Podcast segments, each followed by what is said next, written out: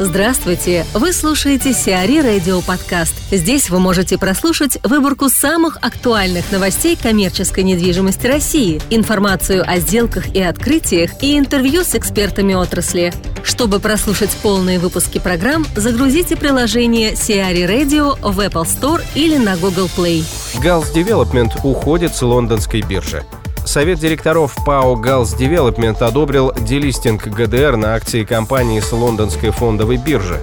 Такое решение обусловлено снижением уровня ликвидности ГДР, незначительным количеством акций, задепонированных в программе расписок, затратами на поддержание листинга и связанными с ним административными требованиями.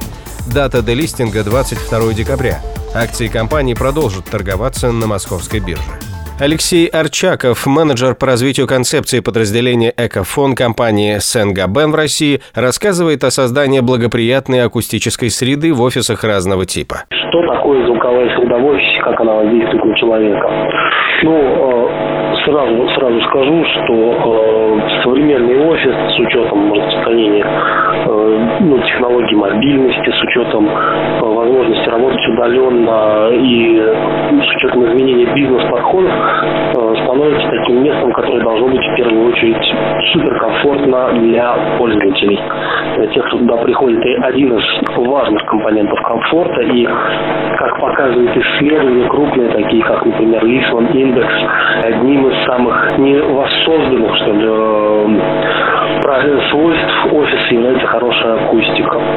Что это такое? Ну, в первую очередь, как мы в Экофоне определяем, это возможность ввиду отсутствия лишнего шума и нормально общаться. То есть э, предотвращать распространение звуков на большие расстояния, при этом разборчивость речи людей, которые общаются, должна быть высокой, при этом уровень шума должен быть низким. То есть целая группа параметров немножко взаимоисключающих, поэтому офисы – это действительно акустически сложное место, э, важно правильно отнестись к созданию акустики. И причем очень важно отнестись, э, ну, очень важно задуматься об акустике на этапе проекта.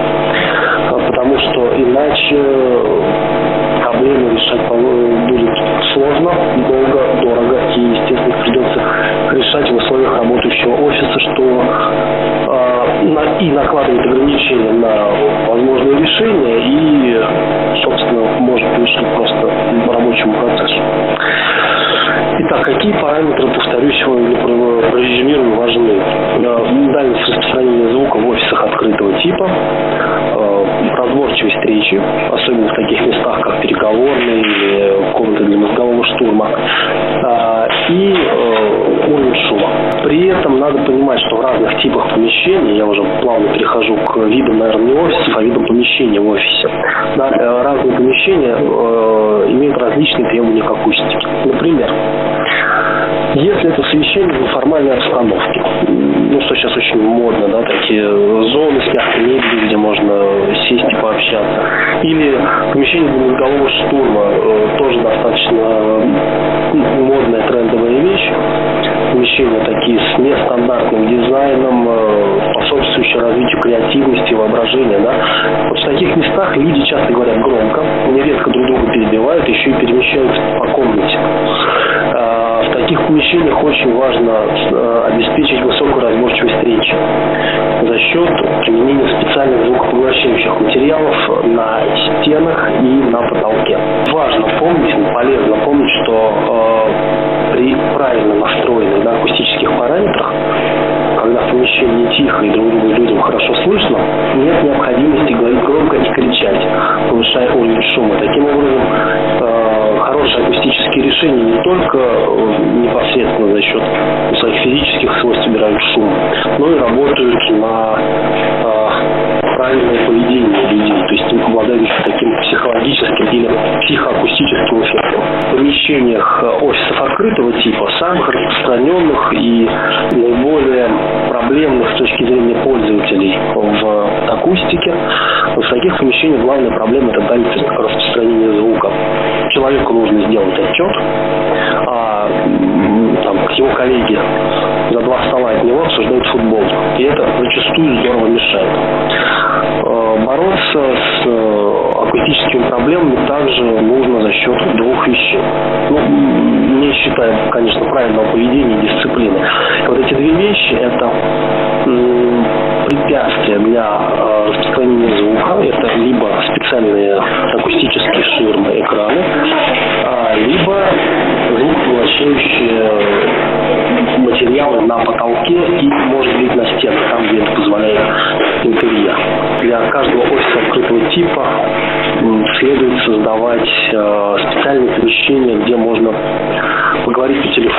особенно на какие-то чувствительные темы, которые требуют некоторой конфиденциальности, или где можно провести, опять же, конфиденциальные некоторые переговоры.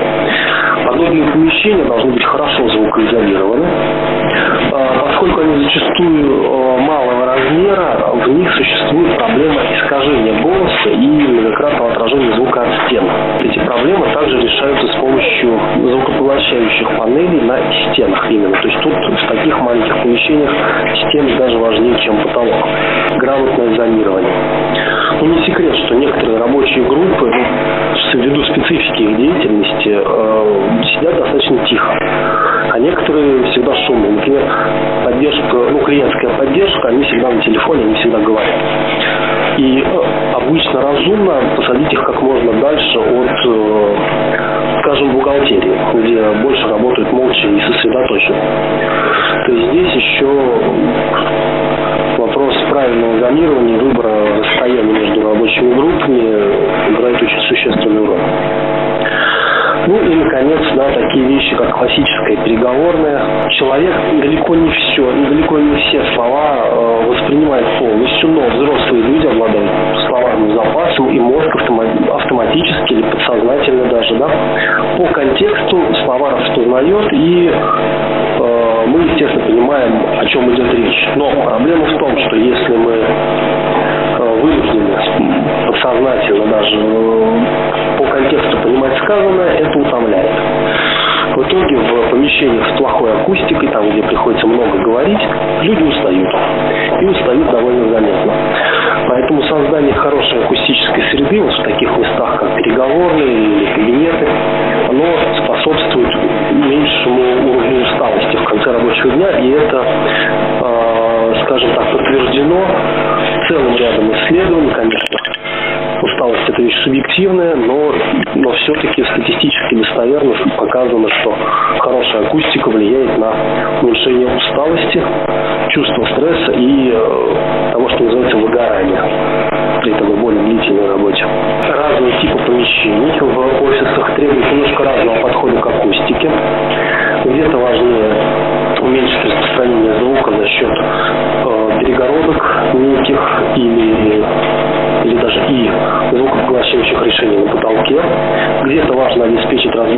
речи благодаря э, специальным решениям на стены. Где-то э, следует особое внимание обратить на звукоизоляцию. Очень, кстати, частая проблема, когда кабинеты, скажем, начальника отдела, руководителя расположены рядом с рабочими местами офиса открытого типа, через небольшой коридорчик. Это самый типичный в Москве, самая типичная планировка. Вот в таких условиях очень еще важно обратить внимание на звукоизоляцию на потолке. Потому что очень часто перегородка стеклянная, отделяющая кабинет менеджера, доходит только до потолка.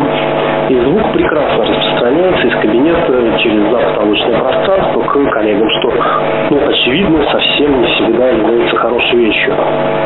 Здесь еще важны некие э, конструкции запотолочные, способствующие изоляции звука. Метро приходит в Пушкино. Сеть Метро Cash and Carry купил участок под строительство нового гипермаркета возле подмосковного города Пушкина. Участок площадью 4,2 гектара на Ярославском шоссе был куплен ритейлером у группы «Абсолют».